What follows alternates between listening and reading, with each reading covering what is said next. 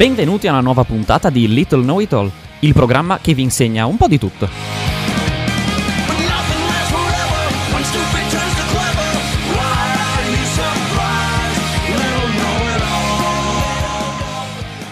Un giro dei laboratori dell'Università di Trento in 10 tappe con 10 ricercatori e 10 materie da scoprire.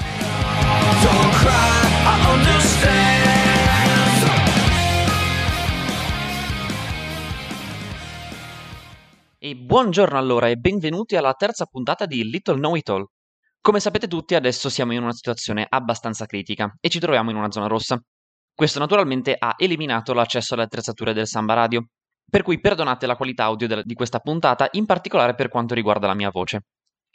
Questo comunque non ci ferma dal proseguire col nostro giro dei laboratori e oggi abbiamo un ospite diverso rispetto al trend delle altre due puntate. Invece di trattare temi di biologia, si parlerà di cyber security. Per questa puntata ho intervistato infatti il professor Bruno Crispo che gestisce il gruppo di ricerca sulla cyber security qui a Trento. Cominciamo subito dunque. Che cos'è la cyber security?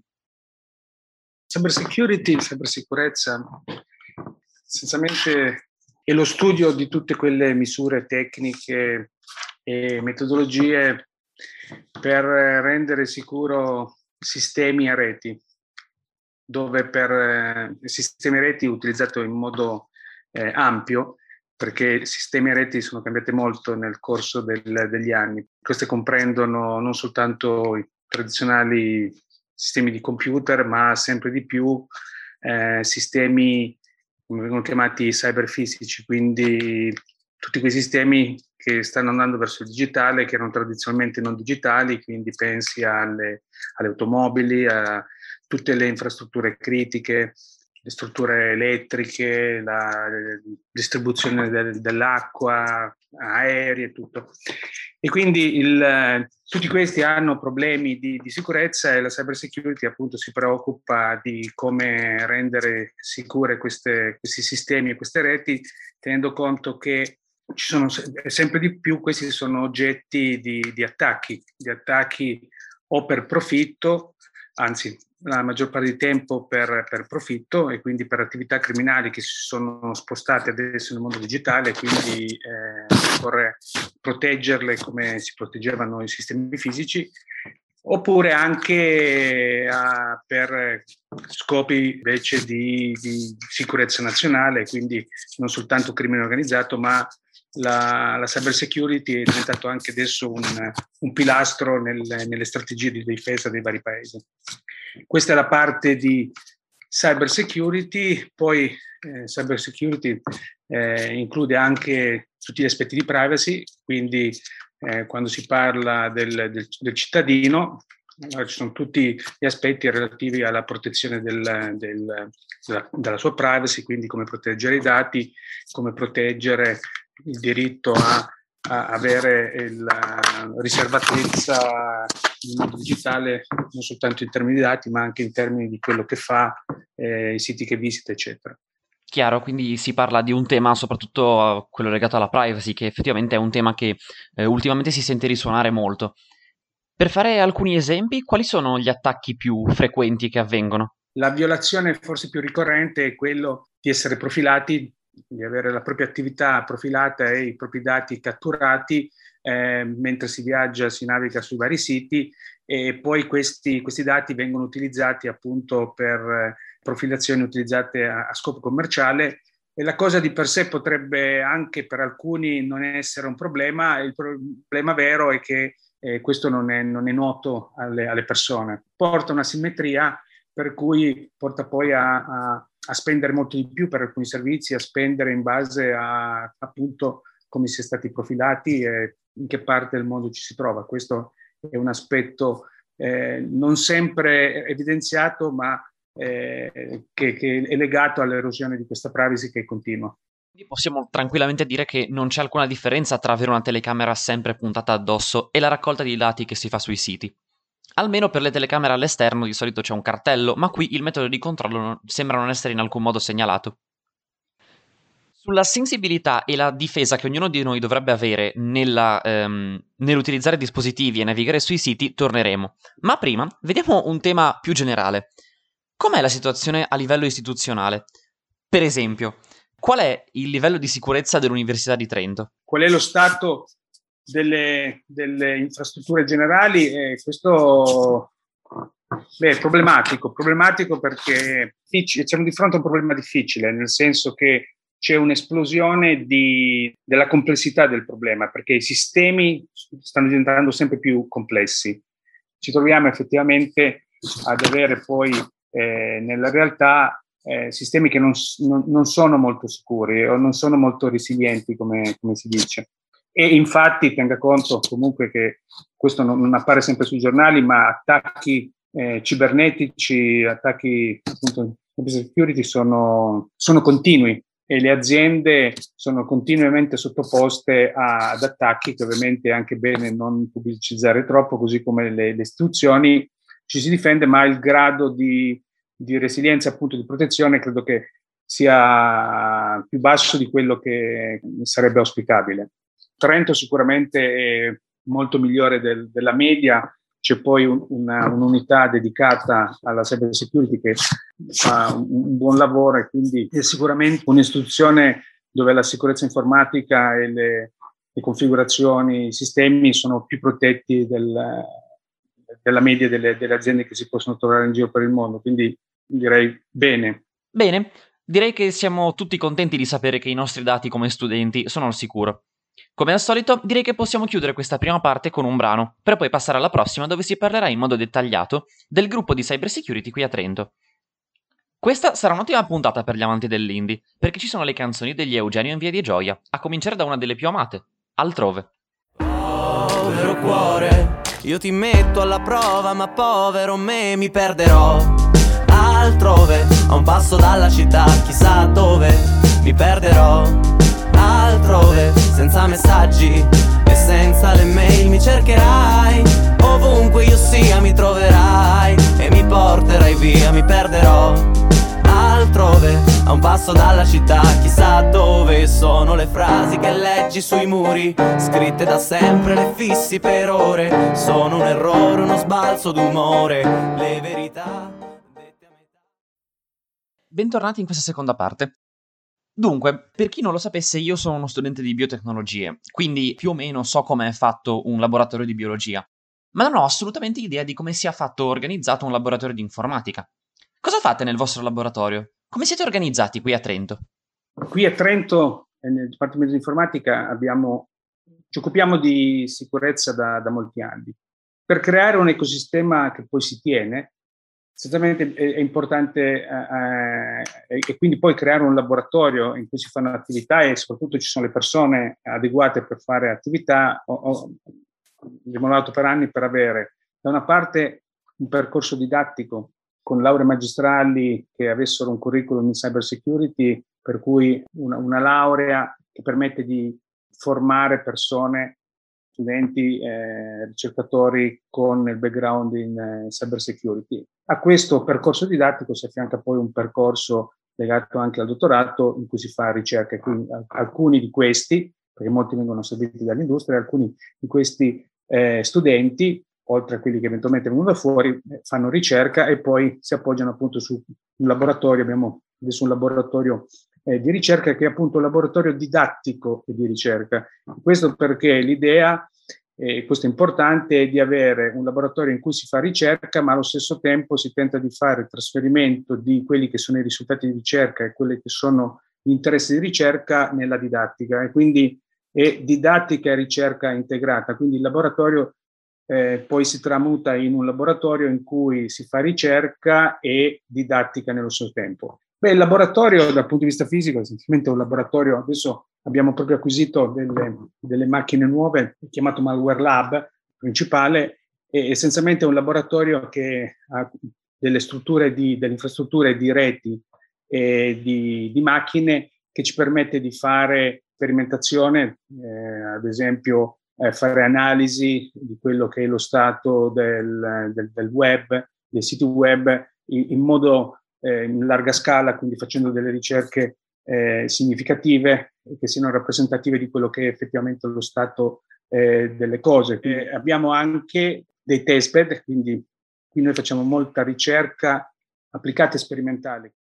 Ovviamente il tutto eh, ben protetto in modo tale da non recare danno a, ad altre strutture dell'università. E poi c'è ovviamente in tutte queste attività sempre un, un codice etico molto rigoroso che, che, che rispettiamo in tutte le attività che facciamo.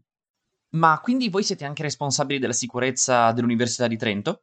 No, questo no, perché la, la sicurezza dell'Università di Trento eh, c'è un, un, un'unità eh, in carico alla, all'amministrazione di Trento che si preoccupa della, della, della sicurezza, della configurazione delle firewall, dei controlli di accessi ed è bene separare gli aspetti di ricerca poi degli aspetti istituzionali, perché poi la, l'azienda appunto è un'istituzione pubblica che ha anche delle responsabilità che non possono essere trasmesse ai ricercatori e professori, quindi la cosa è separata. Visto che stiamo appunto parlando di sicurezza, posso immaginare che sia molto pratico e soprattutto sicuro ehm, separare le informazioni. Dunque, quali sono stati i maggiori successi ottenuti in questi anni? Adesso stiamo facendo, siamo nel, nel proprio di recente stiamo, ten, eh, stiamo tentando, no? stiamo lavorando su un progetto per la creazione di una startup che si occupa di sicurezza dei dispositivi IoT, dei dell'Internet delle cose. Poi eh, all'interno del gruppo, ad esempio, eh, altri sono riusciti a, ehm, entrare nel processo di standardizzazione eh, del, del, NIST, che è l'Istituto eh, Nazionale di Tecnologia e Scienze americano, che è un, un istituto importante di standardizzazione e eh, appunto la ricerca che abbiamo fatto è andata a influenzare eh, lo standard che è stato adottato, che si chiama CVS eh, 3, CVSS 3, che è il, il, il modo con cui vengono eh, misurata, viene misurata la severità delle vulnerabilità software. Ah, è un risultato importante perché eh, quando si, si, si, riesce a influenzare uno standard si ha poi un, uh, un, risultato che influenza e viene applicato poi da, da tutto il mondo. Spesso eh, in ambito di progetti eh, sviluppiamo del, dei prototipi, dei prototipi che poi vengono, vengono, presentati sia non solo negli articoli ma anche alle aziende, trovano riscontro nel senso che abbiamo diverse cose che poi sono state, abbiamo, sono state sia brevettate sia poi trasferite in, in aziende. Molto interessante. Quindi per chi volesse approfondire i lavori che sono stati fatti e fosse interessato proprio al laboratorio del cyber security qui a Trento, vi rimando al sito del laboratorio del professor Crispo. Con questo possiamo chiudere questa parentesi e riprendiamo alla prossima, subito dopo Camera Mia, sempre degli Eugenio in Via di Gioia.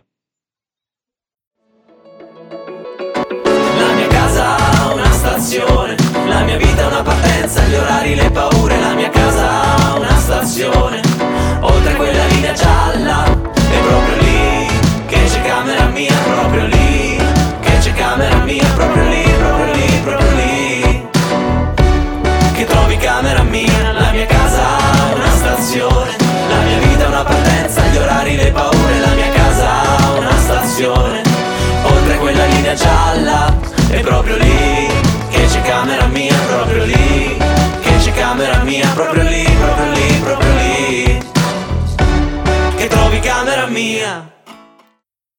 Eccoci qua, allora, bentornati all'ultima parte di questo programma in cui fondamentalmente restano le due domande più interessanti che sono innanzitutto qual è il passato della materia e poi quale sarà il suo futuro.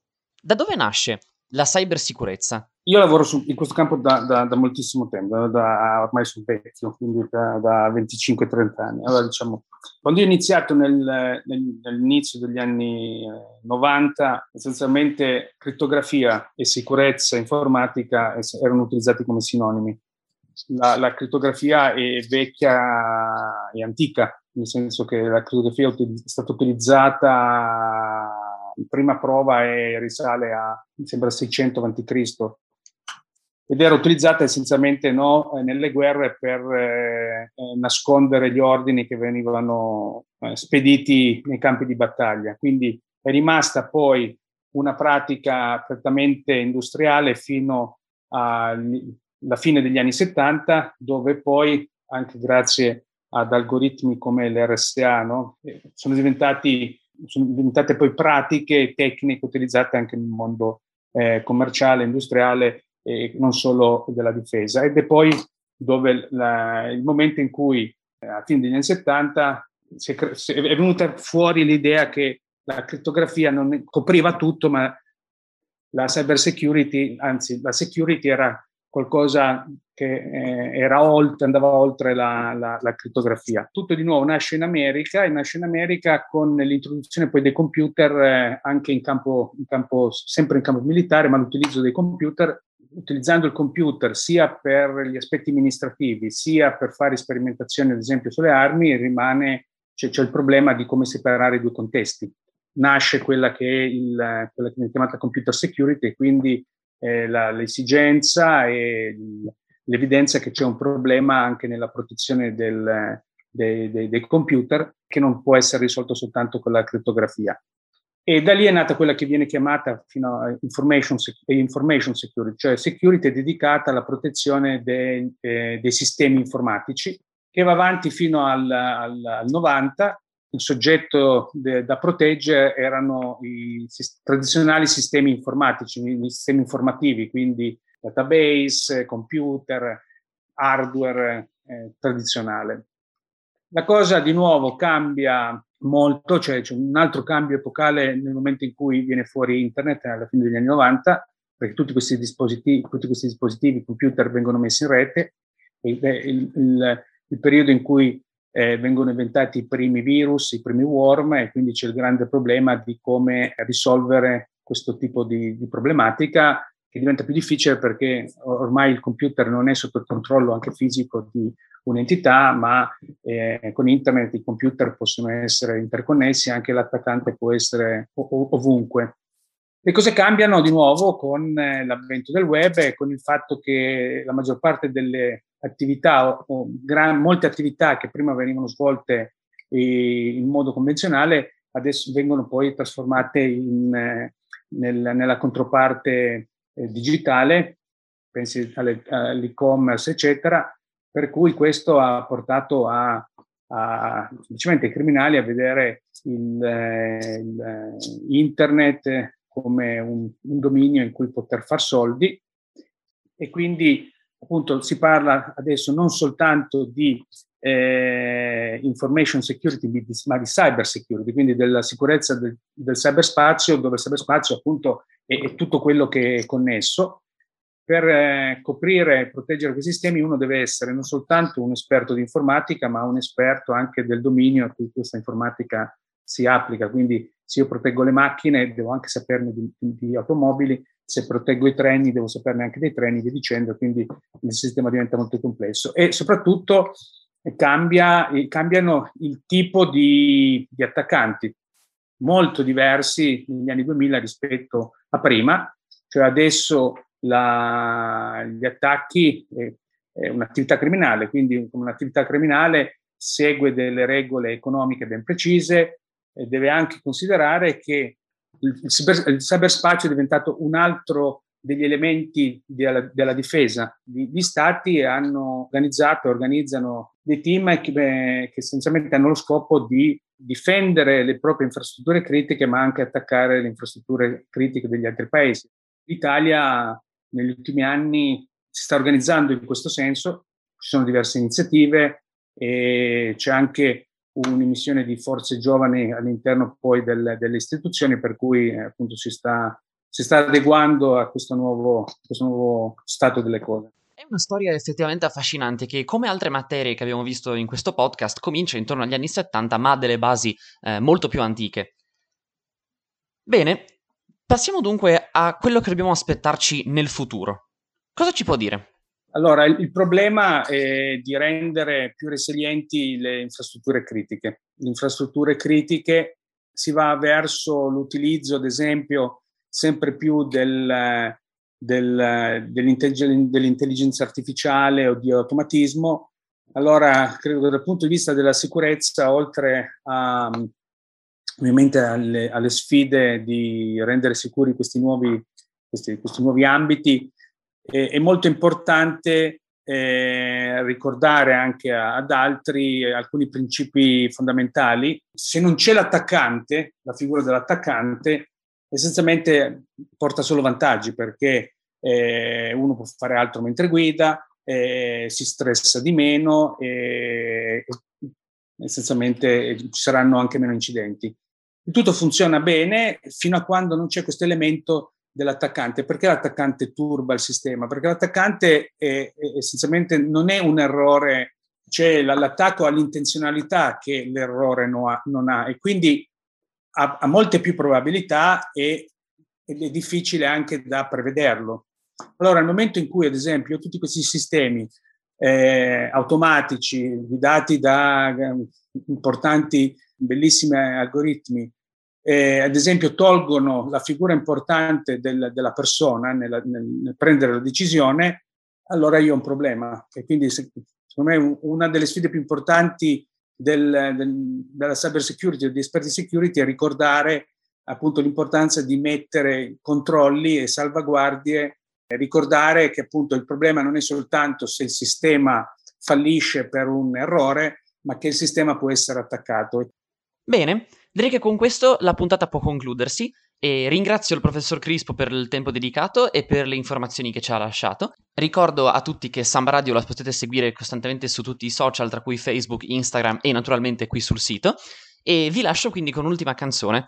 Io sono Giacomo Ambrosino quella che state per sentire è Giovanni Illuminati, sempre degli Eugenio in via di gioia. Condizionare l'aria in terza persona, non sento più freddo, non provo dolore. Sono e non sono un giorno